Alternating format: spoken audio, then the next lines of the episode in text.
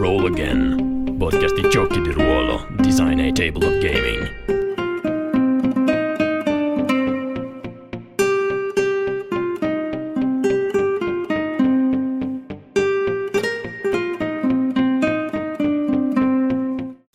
Buonasera, bentornati e bentornate a Roll Again, podcast di giochi di ruolo. Puntata numero 42, stasera parliamo di Duat, i Nove Archi, in compagnia di Norman Faustinelli, l'ideatore del gioco. Ciao Norman. Ciao a tutti. Ciao. Chi sei? Norman, presentati, chi sei? Ciao a tutti, sono Norman Faustinelli, faccio parte appunto del team di Duat, i Nove Archi, e la presentazione è abbastanza sbrigativa perché con questo progetto sia io che gli altri membri del team abbiamo sancito il nostro debutto totale nel mondo del GDR, senza alcuna esperienza pregressa, senza alcun passato, senza alcun palmarès da illustrare, pubblicazioni, solo un gruppo di amici che 2 anni fa aveva delle buone idee da mettere insieme e quindi abbiamo detto vediamo effettivamente se possiamo fare qualcosa di buono. E dopo un paio d'anni a approfondire argomenti, fare ricerche, qualche corso specifico anche del settore, grazie appunto ai corsi di Tambù, abbiamo portato la prima versione del Quickstart quest'anno al Modena Play, che tra l'altro è stato anche il primo evento in presenza che abbiamo fatto, quindi è stato proprio il salto nel buio generale, sia per il concorso che per i playtest in presenza con i giocatori, dare impasto ai giocatori il progetto, quindi è stata un'esperienza assurda. Caspita, ma noi c'eravamo e ce lo siamo persi. Sì, è una di quelle cose che volevo fare, ma poi essendoci un solo giorno io non ce l'ho fatta. Con la bolgia che c'era, a volte ci perdevamo anche tra di noi, quindi non è un problema. E voi avete partecipato quindi al concorso Quickstarter di Tambù di quest'anno, che è la seconda edizione se non sbaglio, esatto. e l'avete vinto come miglior Quickstarter dell'anno. Ma per te è Quickstart o Quickstarter? Quickstarter è il premio per coloro che lo fanno, invece è il Quickstart. Ok. Quindi diciamo che non è il premio per il prodotto, ma è un premio per noi, però effettivamente che merita il prodotto, quindi per niente autocelebrativo, merita il prodotto, sì. Sicuramente. Ma quindi una domanda, quindi voi state già lavorando sul gioco quando avete poi deciso di partecipare al concorso o avete fatto il gioco per partecipare al concorso? Il gioco è venuto prima e non avevamo nessuna aspettativa, era soltanto un hobby tra amici. Poi, dopo aver fatto il primo corso di approfondimento GDR con Tambù, l'anno scorso la prima edizione del Quickstarter Award è venuta subito dopo la fine di questo concorso di questo corso. E ci siamo detti, ok, quest'anno non riusciamo a partecipare materialmente, non riusciamo a avere qualcosa di buono da portare, ma per l'anno prossimo possiamo metterci l'impegno, portarlo e vedere se effettivamente tutte queste idee hanno un fondamento di possibilità oppure resterà soltanto un hobby, quindi è servito anche come chiave di volta, ok, ci mettiamo, investiamo tempo, investiamo risorse, oppure lasciamo perdere, è stato bello, ci siamo divertiti, è stata una bella esperienza. Quindi è stato molto utile per questo anche. E sembra che alla fine le fondamenta siano state solide, quantomeno come delle piramidi. A quanto pare abbiamo qualcosa di buono per le mani, ovviamente è ancora lunga per arrivare a un prodotto finito che possiamo dire degno di essere commercializzato, però abbiamo delle buone carte, non ci resta che metterle nell'ordine giusto, quindi si vedrà. Abbiamo citato il gioco Duat i Nove Archi, che cos'è Duat i Nove Archi? Beh, come ce lo presenti? E soprattutto poi ci spieghi anche cioè da dove deriva il nome, perché a parte che devi trovare sempre un font che abbia la accentata, no? Ma poi è simpatico capire sia i Nove Archi che Duat. Beh, prima vi spiego un po' l'ambientazione, poi vi spiego sia titolo che sottotitolo perché entrambi sono molto interessanti. A posto, allora, ci siamo giocati mezz'ora così. Vai. No, beh, l'ambientazione di Duat i Nove Archi è semplicemente un mondo egizio, un Egizio distopico in cui tutte quante le conoscenze sulla mitologia, sulle divinità, un po' sulle vicende storiche vengono tutte mescolate in questo grandissimo what if, che nient'altro ci dice se queste forze magiche, questo equilibrio cosmico, questi conflitti tra divinità avessero effettivamente avuto parte alla formazione del mondo, allo sviluppo della società, quale mondo ci si presenterebbe? Con la capacità di manipolare questa magia, con l'influenza di divinità più o meno buone, con la minaccia di questo caos primordiale di cui gli Egizi erano terrorizzati, e non era soltanto relegato, non è in questa ambientazione soltanto relegato all'aldilà, alla morte, ma effettivamente ha i suoi riscontri anche sul mondo terreno e sulla vita di tutti i giorni. Quindi siamo partiti costruendo un mondo partendo da questi presupposti, una società totalmente fantastica e distopica che tenta in tutti i modi di sopravvivere al conflitto di queste forze cosmiche. Bene. A questo punto, quindi, immagino che diciamo, l'Egitto, i miti egizi siano importanti per capire un po' di più il gioco, comunque per immergersi un po' più nel gioco. Tu prima, parlando un po' fuori onda, dicevi che sei molto appassionato. Un non appassionato, secondo te, riesce a immergersi abbastanza? È una cosa su cui lavoreremo sicuramente, perché faremo di tutto per presentare un mondo in cui tutto viene spiegato il meglio possibile, ogni aspetto, dove un novizio può immergersi il più possibile, mentre uno che magari sa qualcosa di più si diverte a cogliere le citazioni, a capire cosa è collegato con la mitologia effettiva e cosa meno, però che anche un novizio possa comunque camminare in questo mondo, immergersi il più possibile e scoprire qualcosa di nuovo su quello che effettivamente era la civiltà egizia. Ovviamente tutto trasposto in chiave fantasy, in chiave mitologica, e quindi offrire questo tipo di esperienza sia per novizi che per magari persone che vogliono cogliere anche l'easter egg dell'antico Egitto, entrambe le cose. Voilà, non abbiamo ancora approfondito nome e sottotitolo. Ah, giusto. Io non dimentico. Beh, innanzitutto Duat non è altro che la dimensione dell'oltretomba, questo diciamo piano di passaggio che tutti quanti i defunti devono attraversare per un po', diciamo, redimere la loro anima, essere giudicati al termine di questo percorso per poi accedere a quello che è il paradiso vero e proprio, che altro non erano che i campi Aru. Quindi soltanto i degni potevano proseguire il loro cammino, mentre quelli non degni, quelli considerati dal cuore impuro, dall'anima corrotta, erano costretti a vagarci in eterno. Quindi era una dimensione molto oscura, doveva molto mettere alla prova chi lo attraversava. C'erano una via di terra che solitamente prendeva la gente comune, una via di mare che solitamente prendeva soltanto il faraone sulla barca solare insieme alle divinità, e dovevano attraversare una serie di pericoli, dai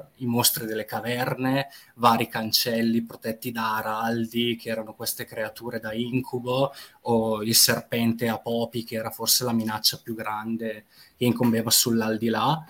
E tutto questo, ovviamente, il nome del gioco è dovuto dal fatto che nella nostra ambientazione questa dimensione non è più legata soltanto nell'aldilà, ma si riversa sul mondo terreno. Tutte le creature, tutte le prove, tutte le minacce, tutte le bestie che si trovano nell'aldilà si riversano sul mondo terreno. Quindi questo è il motivo del nome effettivo. Poi, andando avanti con il progetto, sicuramente ci sarà una bellissima mappa di come è fatta la Duat con tutte le informazioni che abbiamo e fare una sorta di mega dungeon della Duat dove che i giocatori possono provare ad attraversare.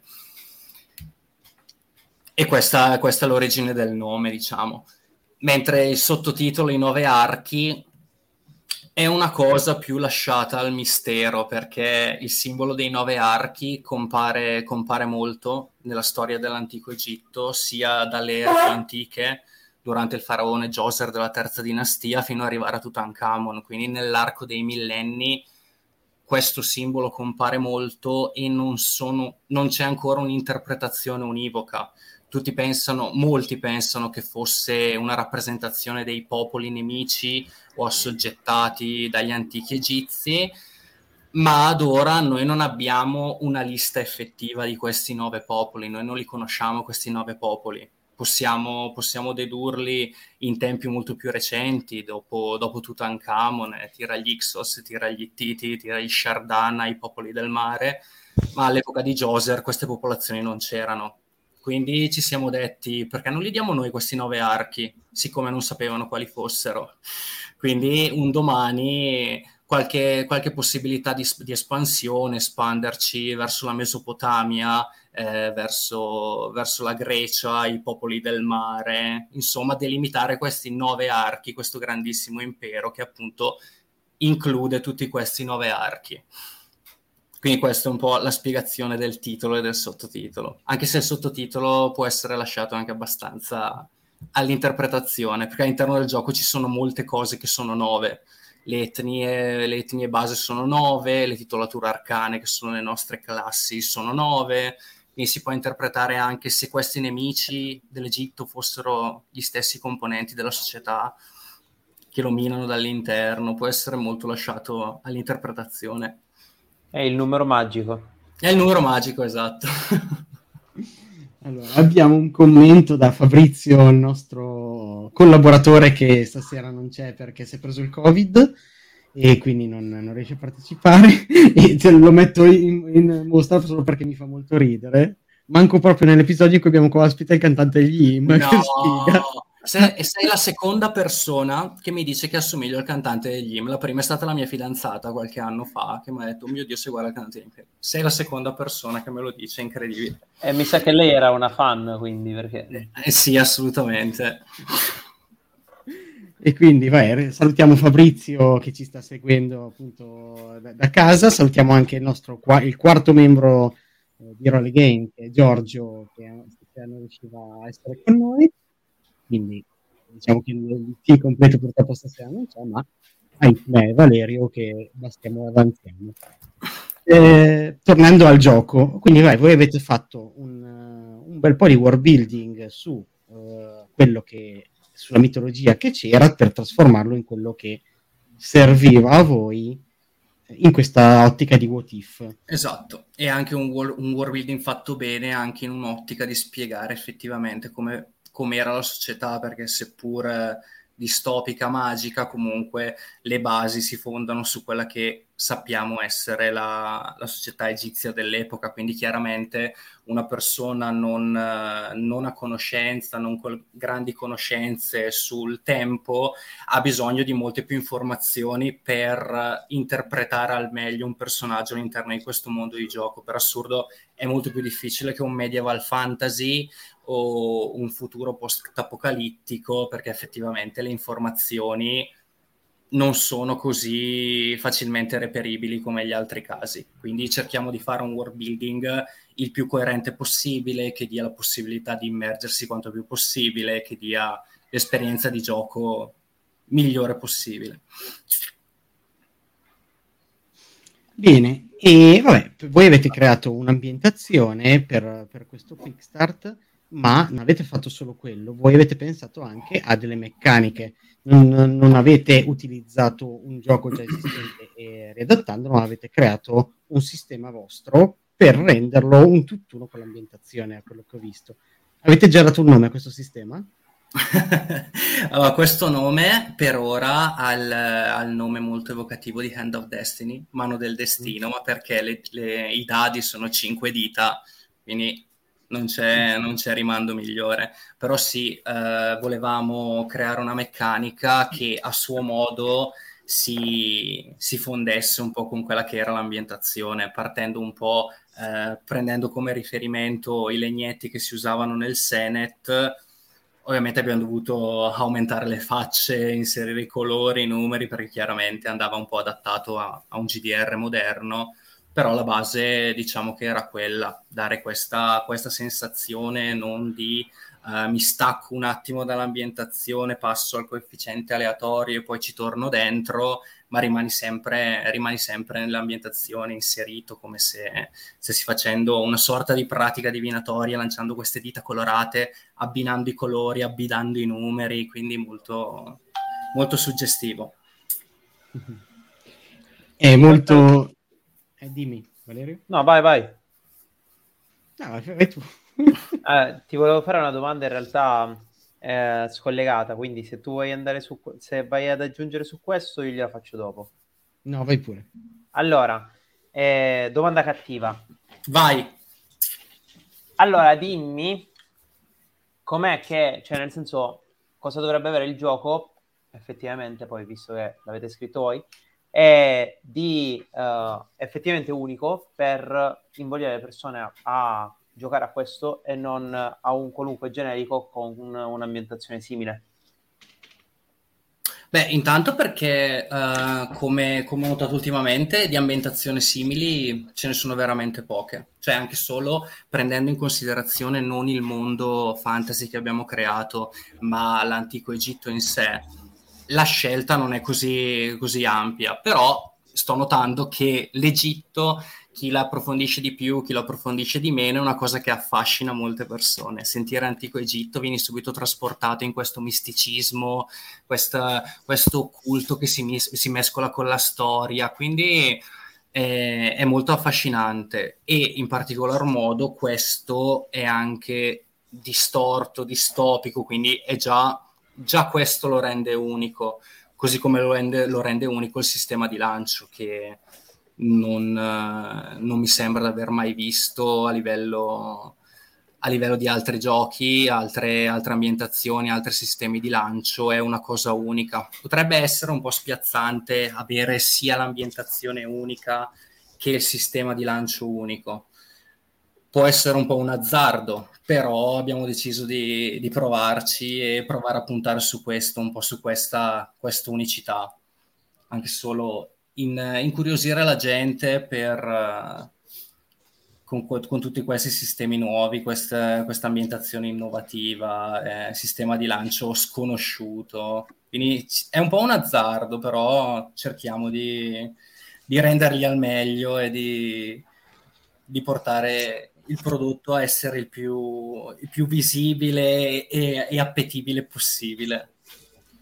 Sì, mi collego un attimo a quello che ha chiesto Valerio. Effettivamente di giochi di ruolo ambientati nell'Egitto generico o antico Egitto non specifico ce ne sono pochi.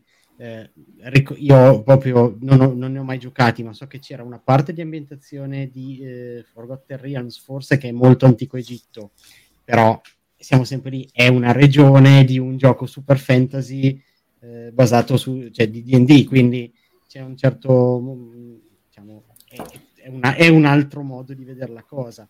Quando giocavo a D&D 3.5, nel manuale dei semidei avevano messo anche le divinità egizie, quindi volendo uno poteva costruirsi il suo pantheon egizio e combatterci concettualmente, interagirci. Mi sembra che un prodotto della White Wolf, Mummy the Fallen, no, non è Mummy the Fallen, è quello delle mummie, mi sembra che sì, fosse anche lì in qualche modo basato sull'antico Egitto, ma ne ho solo sentito parlare, non l'ho mai giocato. Comunque c'è poco sul tema e effettivamente di recente io non ne ricordo, cioè stiamo parlando di tutta roba abbastanza vecchiotta ormai. Solo giochi da tavolo, poi. Sì, come Kemet, assurdo. Kemet ha preso 1000 pedine. E ho anche, vero, che ha avuto un successone, anche. Vabbè, ma là perché partiva da una buona scia, Camon, eccetera. E bene, voi adesso Quindi avete sviluppato il Quickstart, presentato, vinto il concorso e adesso quindi siete dietro a fare playtest su playtest. Come stanno andando questi playtest? I playtest stanno andando bene, molto bene, anche se sappiamo che effettivamente dobbiamo ancora dare una bella passata a un po' tutte quelle che sono le statistiche, definire bene le cose che mancavano in questo quick start, perché avendo un limite di caratteri, avendo un po' di fretta nel consegnarlo, ci sono cose che effettivamente devono essere approfondite parecchio, come, non so se hai letto, se hai presente, come per esempio il background, la personalità, la storia dei personaggi. A nostro modo di vedere dovrebbe avere un grande peso sulla storia, sulla creazione anche di ogni singola avventura, che vadano di pari passo anche con gli obiettivi personali dei personaggi.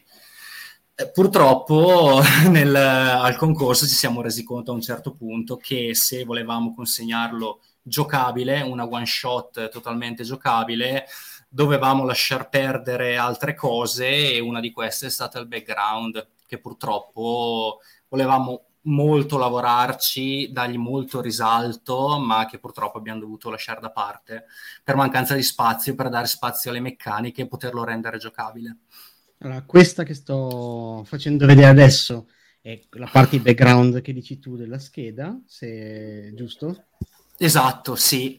Questa è semplicemente un esempio del recap di tutto quello che comprende un singolo personaggio pregenerato, che dà la sua etnia, la sua titolatura, cioè quello che è in grado di fare, diciamo, la sua simil classe e come è in grado di manipolare la magia, e una lista di suoi poteri. Quindi è un po' generico, e dietro sul retro ovviamente in dettaglio Ekau per Ekau, che nell'altro sono gli incantesimi, di quello che può fare. Quindi è sempre una cosa funzionale alla one shot, ma di specifico che riguardi un po' la personalità, il background, come ruolarlo al meglio. Purtroppo non abbiamo potuto approfondire quanto volevamo, quindi sicuramente questa è una cosa che da qui a fine anno vorremmo trattare e a cui dare il giusto spazio e il peso che merita all'interno del gioco che vogliamo dare definitivamente. Invece la scheda vera e propria, che adesso ho preso un altro personaggio perché ne avevo un po' tutte aperte adesso, invece l'avete più o meno strutturata così. Come ti dicevo prima, a me piace molto l'effetto papiro dietro, perché effettivamente anche questo ti dà un po' atmosfera. E come mai avete deciso di strutturarla in questo modo? Perché vedo comunque che è molto compatta. Però a colpo d'occhio forse è un po' difficile riuscire a capire alcune cose, cioè dove l'idea proprio di come strutturarla, dove l'avete presa? Ma l'idea di come strutturarla è venuta dal fatto che il gioco in sé non ha ancora una sua precisa direzione, ma abbiamo cercato di tenerlo il più generico possibile. Questa è una scheda, se la noti, è una scheda molto meccanica, con un sacco di numeri, un sacco di punticini, ma perché? Perché abbiamo detto di playtest non abbiamo ancora fatto abbastanza. Quale approccio vorremmo dare in futuro quando avremo fatto i playtest? Quali sono le preferenze dei nostri giocatori? Vogliono avere un sacco di meccaniche, vogliono l'old school resurrection, il dungeon crawling, l'hack and slash, o vogliono il fiction first, perché loro, questi personaggi, vogliono narrarli di più, manipolare al meglio quello che sanno fare. Quindi la scheda è strutturata come molti parametri che però sono anche molto flessibili. Questo sta tutto al game master di turno, che deciderà come impostare la one shot e dire ai suoi personaggi: guardate, questa one shot la facciamo da manuale con tutte le sue meccaniche, tutti i suoi parametri, tutti i suoi numeri, oppure lascio che siate voi a interpretare i lanci come volete, seguire un po' le direttive della scheda, ma applicare gli effetti più narrativamente. Questo un po' per dare la possibilità di capire effettivamente come rende meglio questo gioco, come ad esempio una cosa che non avevamo previsto all'inizio, ma che è emersa un po' da sola durante i playtest, è la componente horror, che all'inizio non pensavamo avesse così importanza, ma effettivamente giocandolo e facendo leva un po' su questo concetto di equilibrio cosmico e caos primordiale, questo horror, renderlo un po' survival horror, ci sta veramente bene. Un po' questo horror che si mescola alla mitologia, che va a sua volta a mescolarsi con la storia e con le credenze reali, è molto bello. Quindi la scheda che è ora non è altro che una lista di parametri del tutto interpretabili e del tutto attinenti al sistema fino a un certo punto, se si vuole attenersi a questo tipo di sistema, perché cerchiamo di tenerlo il più aperto possibile e vedere di trovare l'approccio che possa elevarlo al massimo. Quindi sì, magari adesso è abbastanza, non dico confusionaria, ma ci sono un sacco di numeri, un sacco di nozioni da imparare che magari più avanti andranno perse o andranno in secondo piano, al contrario diventeranno più importanti e quindi saranno più grandi al centro. È tutto in divenire. Ma prima parlavi di fiction first e altro, ma dico, sapete già qual è la direzione del gioco o è rimasta ancora un po' vaga come adesso, quella che dicevi prima? Adesso, dopo qualche playtest, stiamo notando che il fiction first piace molto di più, soprattutto agli ultimi playtest a cui sono stato in presenza al Free RPG Day di Milano, Free RPG Day, l'ho detto malissimo, di Milano, e dove appunto ho detto ai giocatori queste sono le regole che ve le ho spiegate, ma se voi volete fare qualcosa di particolare o avete questa intuizione, avete quest'idea, ditemelo assolutamente, che vediamo, le meccaniche lo permettono, va bene, ci sta benissimo, le meccaniche non lo permettono, me lo segno e assolutamente dobbiamo farle.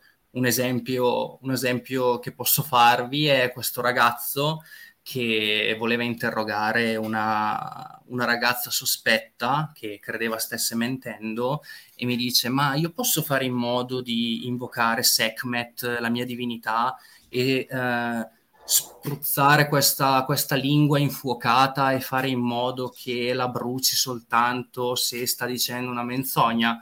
Posso farlo? Io gli ho detto meccanicamente no, ma è bellissimo, certo che lo facciamo, lancia le dita e vediamo cosa succede. Quindi effettivamente stiamo notando che anche i giocatori stessi cercano di mettere in risalto queste cose, quindi non dico al 100%, ma diciamo che al 90% prenderemo la direzione del fiction first, perché ci sta, perché ci divertiamo molto di più al tavolo. Mi hai fatto venire in mente un'altra domanda, così nel frattempo Rick si rilassa un po'. Ma ad esempio, perché l'ambientazione è assolutamente ricca di queste entità, quindi mi domando, ma effettivamente poi le divinità quanto impattano sul gioco? Nel senso, sono lì e noi sappiamo che ci sono ma non intervengono, o è una cosa un po' più sentita in cui effettivamente...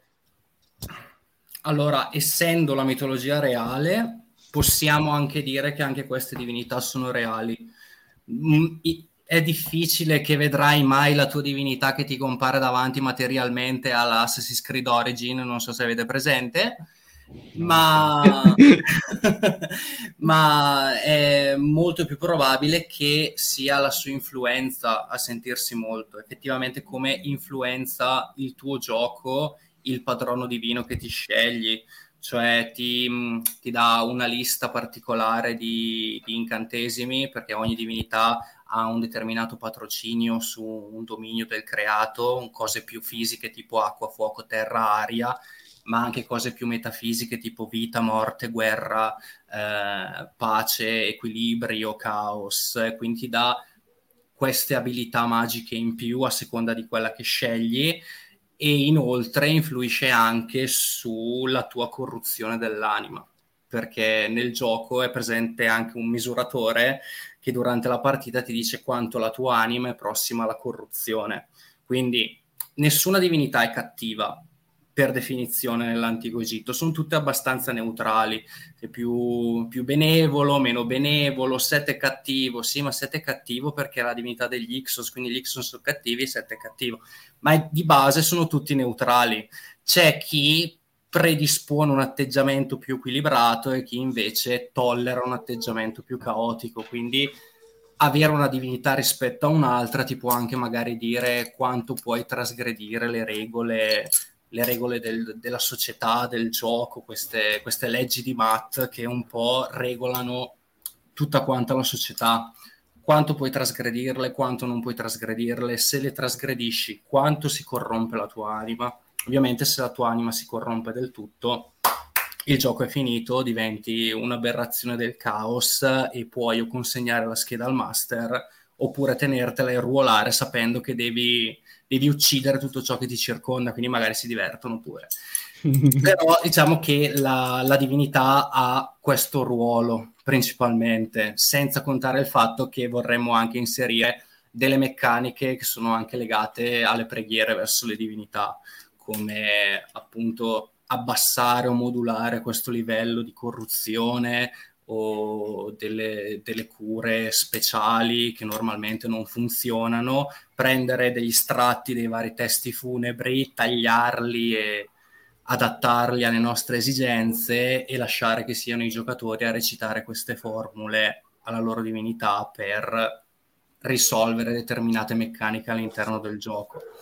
Potrebbe essere molto suggestivo, soprattutto in penombra, con una greve musica di sottofondo, un po' alla Ten Candles, potrebbe essere suggestivo.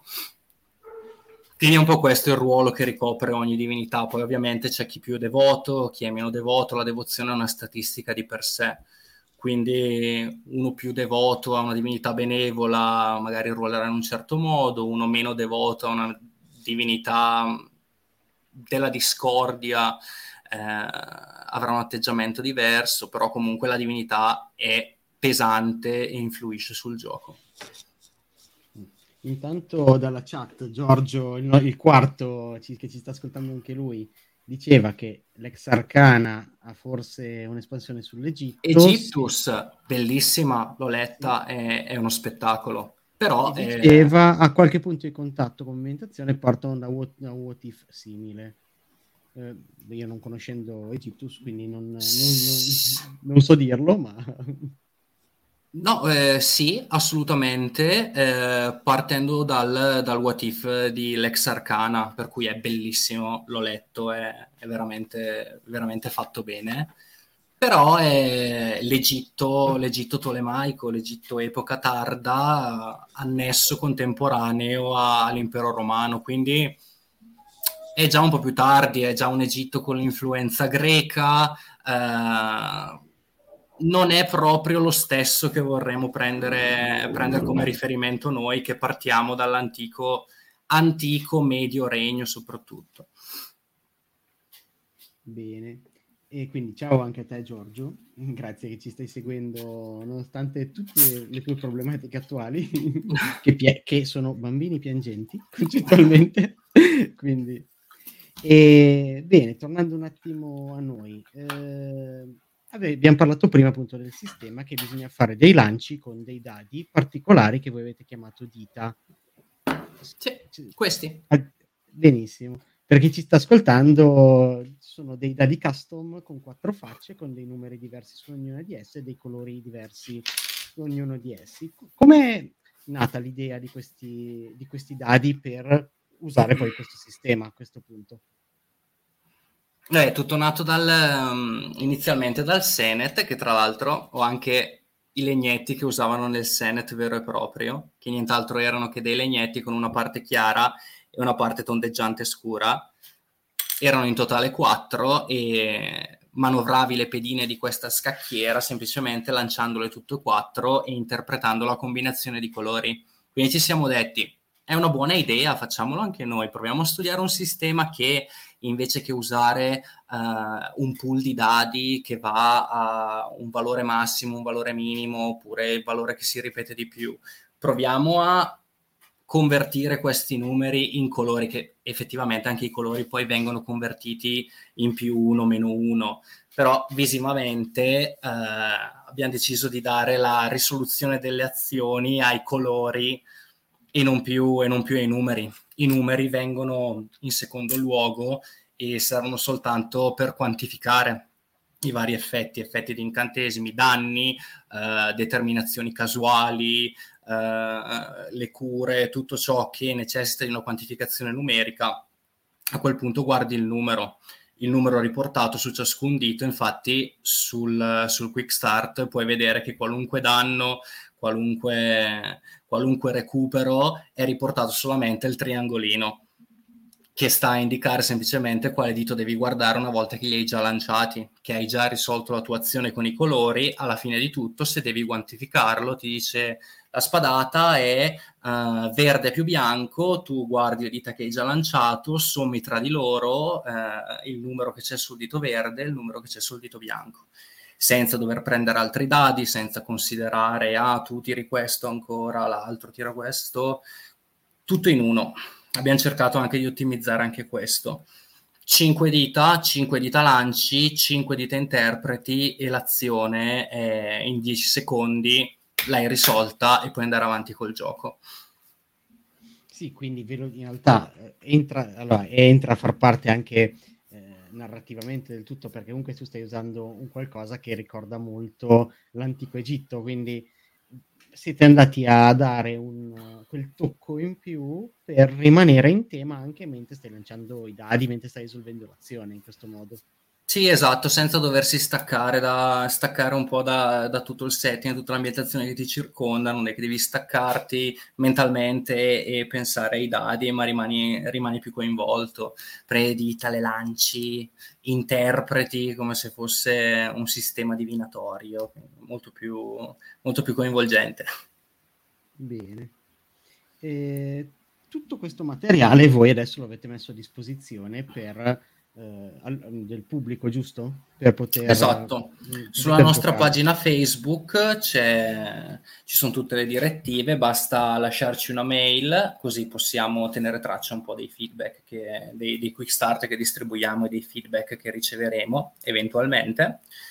E stiamo appunto facendo un primo giro, non tanto per valutare la qualità di questo prodotto, che sicuramente andrà cambiato, migliorato, tagliato e messo a posto, ma soprattutto per vedere quali sono le preferenze, cosa c'è da cambiare, cosa c'è da migliorare, cosa c'è da elevare di primaria importanza o cosa c'è da togliere definitivamente. Quindi, esatto, questo è il link alla nostra pagina Facebook, e basta che ci mandate una mail e vi potremo mandare tutta la copia del Quick Start che abbiamo portato a Modena Play, vincitrice del concorso, più un foglio che vi consente di creare un surrogato delle nostre dita, perché chiaramente non sono ancora in produzione. Vi permette di fare delle dita cartacee, non altrettanto buone ma funzionali, oppure come terza opzione c'è la possibilità di andare sul nostro sito e provare direttamente con l'emulatore online. Allora, l'emulatore online, che secondo me è la cosa più comoda in questo momento, lo trovate in questo link che ho messo in sovraimpressione adesso, e ve lo faccio anche vedere perché ve lo condivido, così da capire un attimo anche come funziona un tiro di dadi. Un attimo che condividi schermo.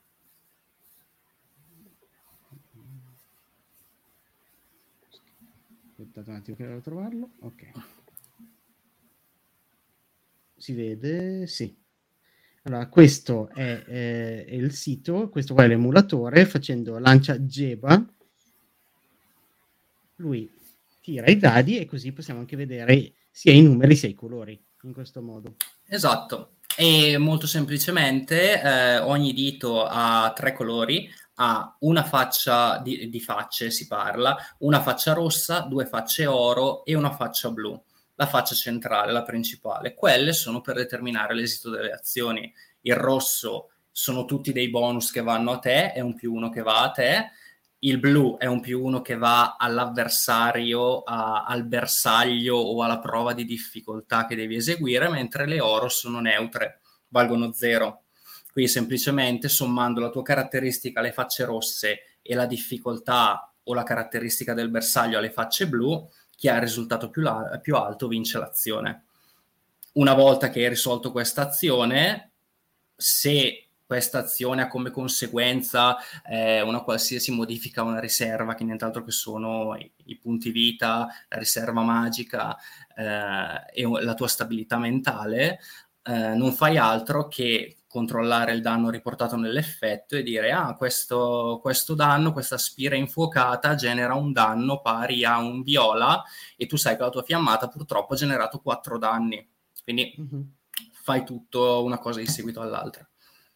Sì, allora, così detto così sembra un po' macchinoso, ma effettivamente dopo che uno, come tutti i sistemi che non siano tiro dei dadi e sommo dei numeri, alla fine, e anche quelli non sono così semplici.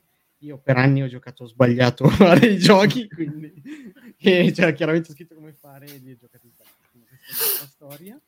E appunto, comunque, nonostante sembri un po' difficile, alla fine è questione di abitudine. Cioè, effettivamente sono 3 colori, quindi non sono neanche 1000. E se poi ogni singola azione ti dice poi quale dado andare a vedere, anzi quale dito andare a vedere per quantificare l'effetto, se è necessario, alla fine diventa abbastanza automatico nel momento in cui conosci il tuo personaggio e sai quello che stai facendo. Sì, poi ovviamente tutto va in allegato, i vari bonus, le varie abilità che vanno ad influire, il tipo di colore, puoi aggiungerci delle facce rosse, aggiungerci delle facce blu, a seconda di varie abilità. Quindi diciamo che ti ho spiegato un po' l'azione base di questo sistema, primo sistema presentato al concorso, abbastanza crancioso, che penso che a lungo andare andremo un po' a modificare. Quindi meccanico, abbastanza ripetitivo, anche no, perché anche i giocatori si divertono ad associare i colori, guardare i colori, interpretare il lancio. È divertente, sta tutto a quanto gli dai spazio una volta che sanno un esito della sua azione, che sia riuscita, che sia fallita. La chiave è quanto spazio dai al giocatore, tipo: è fallita, succede questo, io master te lo dico. Mentre se dai più spazio ai giocatori, una volta che interpretano, una volta che conoscono puramente l'esito e gli lasci molto più spazio, magari questo sistema macchinoso, che probabilmente andremo a modificare in qualche punto, passa in secondo piano e resta tutto molto più leggero. Vedremo di impegnarci al 100% per renderlo così. Bene, allora adesso interrompo con la visione di questo. Comunque mi piace molto l'idea dei dadi custom che avete pensato, proprio perché mi danno proprio l'impressione che ci sia proprio una continuità nel gioco, che non siano appunto semplici dadi.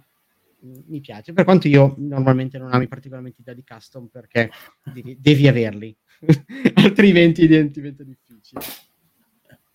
Esatto, è un azzardo, una scommessa che stiamo facendo.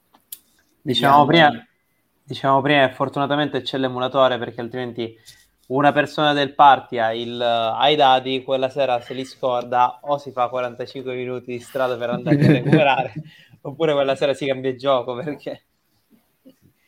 Poi, esatto. Con quei tempi moderni in cui giochiamo più online che in presenza, alla fine avere un supporto che ti aiuti in questo, che poi adesso è questo emulatore del vostro sito, più avanti può essere un bot Discord, un'app per cellulare, cioè sono 1 milione di... Certo, questo è soltanto il primo prototipo per poter far giocare il nostro playtest, poi chiaramente si vedrà. Per quanto io sia un grandissimo fan del tavolo e non delle sessioni online, però giustamente i tempi corrono e le sessioni online stanno prendendo piede, riescono sempre a essere sempre più coinvolgenti anche quelle, quindi dobbiamo andare di pari passo anche noi. Guarda, io ti dico solo che negli ultimi 2 anni ho giocato più dei precedenti 10, quindi sto giocando online. Quindi il grande vantaggio è quello. L'online per me è stato appunto un tornare a giocare, quindi anche appunto come avete fatto voi, creare un qualcosa di che possa permettere di giocare online facilmente, l'emulatore in questo caso, secondo me aiuta soprattutto nell'ottica di un GDR moderno. Sicuramente.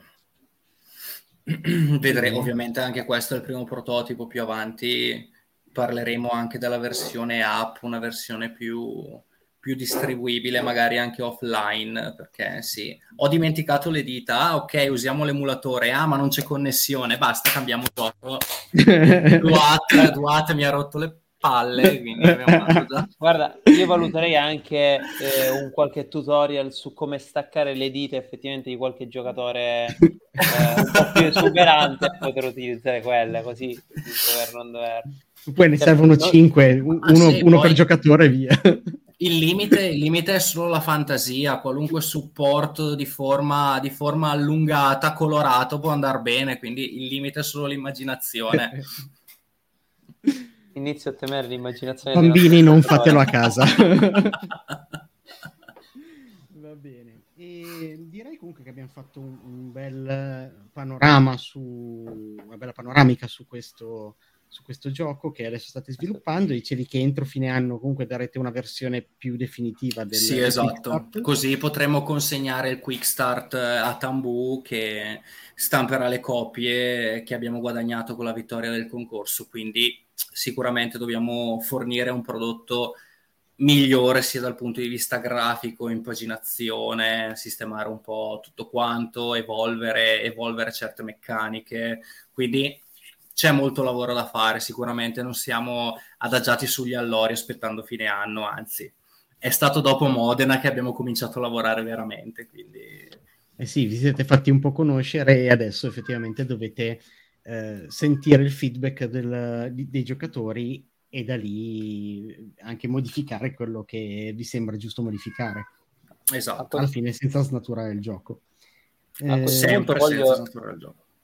A questo punto voglio un aneddoto sulla parte di creazione del gioco, cioè nel senso qualcosa è successo che ci possa fare sbellicare o comunque dire pensa un po' che è successo. Dai, 2 anni che ce l'avete in cantiere, qualcosa di pazzesco sarà successo, tipo quando hai proposto le dita che ti hanno prima tirato bastonate e poi hanno detto no, sai che forse è una bella idea.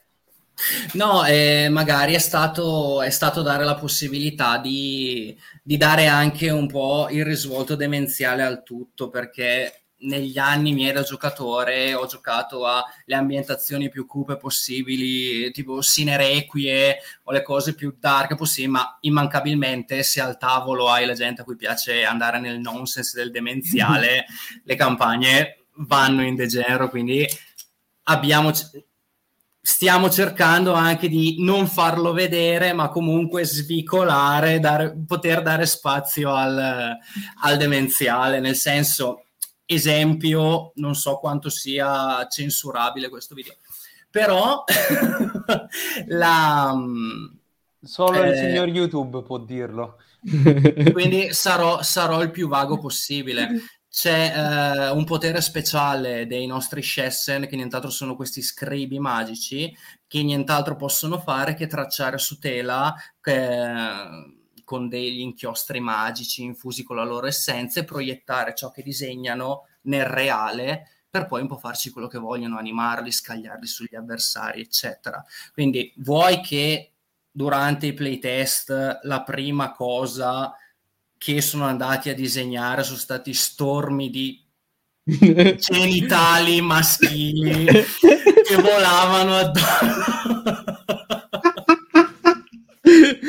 Quindi sì, questo è stato uno dei risvolti, oppure la possibilità di rinchiudere esseri, animali o creature all'interno di particolari sigilli che alla fine durante il playtest la gente si portava in giro tipo Pokémon e alla fine faceva combattere solo quelli, tipo ho rinchiuso lo spirito del gatto all'interno del sigillo, libero il gatto, vai gatto, usa colpo coda. Ci sono state anche Quindi sì, non è dichiarato, non è il primo scopo, sicuramente andare sul demenziale, però sì, c'è spazio. Se uno cerca c'è spazio. Se uno vuole, se uno scava, lo trova, quindi è divertente anche per questo. Il GDR è bello anche per questo. Puoi impostare l'ambientazione, impostare la dichiarazione di intenti come vuoi, ma alla fine sta tutto ai giocatori. Hai citato Sinerequie, che anche lì avevano fatto un'ambientazione egizia, ovviamente Egitto più moderno perché siamo nel secondo. C'è l'Egitto con il faraone risorto dai morti che comanda la sua legione di mummie, sì, anche quello è... ovviamente al modo di Sinerequie, però è fantastico anche quello. Sì, quello ce l'aveva un mio amico, me ne aveva parlato, perché Sinerequie l'ho giocato solo nel Quarto Reich e basta io, quindi e ho brutti ricordi perché il mio personaggio fine avventura aveva gambe e braccia spezzate e non sapevo più cosa fare. Quindi posso pensare quello ancora per poco, penso. Infatti non è mai finita quell'avventura, ma questa è un'altra storia. Bene, direi che siamo verso la chiusura e quindi arriva il momento che terrorizza i nostri ospiti, ovvero facciamoci una domanda e diamoci una risposta. E quindi... questo è un plurale maestatis, cioè nel senso sì, perché la domanda te la fai solo tu e ti rispondi solo tu. Esatto. Beh, la domanda è molto semplice. La domanda è: staremo andando nel verso giusto? Sarà giusto che noi autori emergenti senza alcuna esperienza pregressa puntino a un prodotto così unico, con così tante cose nuove non conosciute dalla community del GDR? Puntare tutto sull'unicità piuttosto che sulla compatibilità con altri sistemi? E posso darmi anche una risposta? La risposta semplicemente è non lo so. Non so se vale, Signor Giudice, però... abbarato, lo butti fuori per favore. Però vedremo, ci stiamo mettendo impegno, ci stiamo anche divertendo e sicuramente ne varrà la pena. Alla fine lo stiamo facendo per questo. Va bene avere il proprio nome su qualcosa di pubblicato, va bene in linea di massima, magari in caso di successo farci 2 soldi, va bene, ma soprattutto si fa per l'esperienza. Infatti se devo condividere un ricordo del Modena Play, l'esperienza più bella non è stata la vittoria del concorso, ma sono stati i primissimi playtest con i giocatori. La sessione che ho terminato, facendomi un esempio, prima di andare alla Sala Moreno per il concorso, questi 5 ragazzi, su 5, 2 totalmente novizi al GDR, mai giocato un GDR, il giocatore alla mia sinistra visibilmente scazzato, che non sapeva cosa stesse facendo, che guardava il telefono, che parlava il meno possibile. Alla fine della sessione tutti hanno applaudito, ci siamo alzati, ci siamo salutati e questo ragazzo mi ha abbracciato e mi ha detto grazie della bellissima esperienza, tutto contento.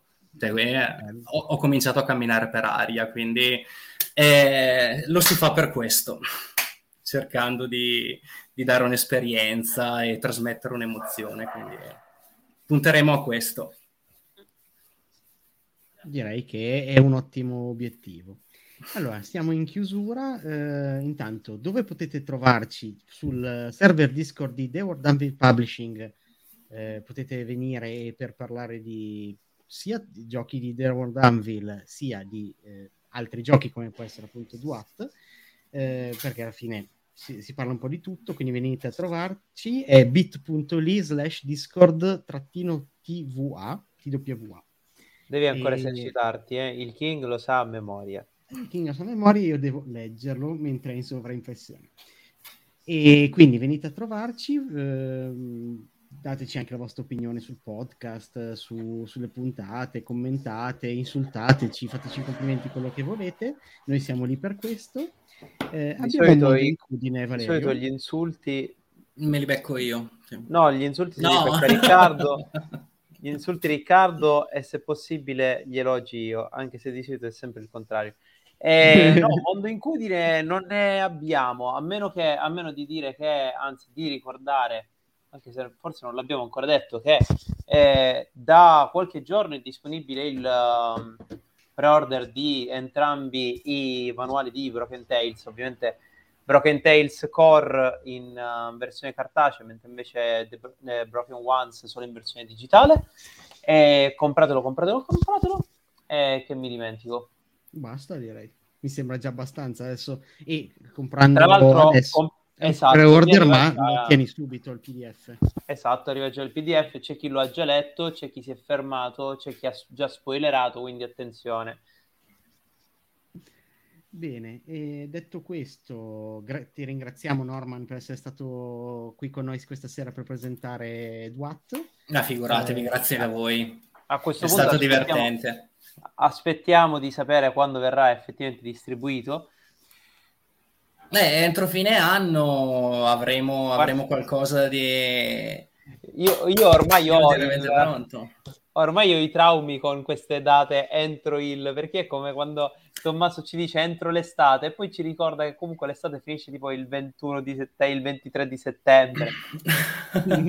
No, sicuramente Tambù ci ha detto: guardate, a noi importa soltanto che ci consegnate la versione da stampare per gennaio 2023, quindi già non è più fine anno. Gennaio, se poi la finiamo prima e abbiamo tutto il tempo di fare altri playtest, altre modifiche, poi altri playtest, quello è tutto grasso che cola, lo vedremo. Sì. Molto bene, allora magari poi ci sentiremo in futuro per magari la versione completa del gioco, se farete un Kickstarter, se lo pubblicate, comunque magari ne riparliamo, o dei vostri prossimi giochi, perché fermarsi a uno. Esatto, questo è il primo di una serie di dita. Dobbiamo dare i 9 archi, quindi hai voglia. Potete fare un po' di tutto. Bene, allora salutiamo te Norman, ti ringraziamo ancora di essere stato qui, grazie Valerio di esserci stato anche tu, salutiamo i nostri soci che stasera non potevano e tutti quelli che ci hanno ascoltato adesso ci ascolteranno in podcast. Ciao a tutti. Ciao. A tutti.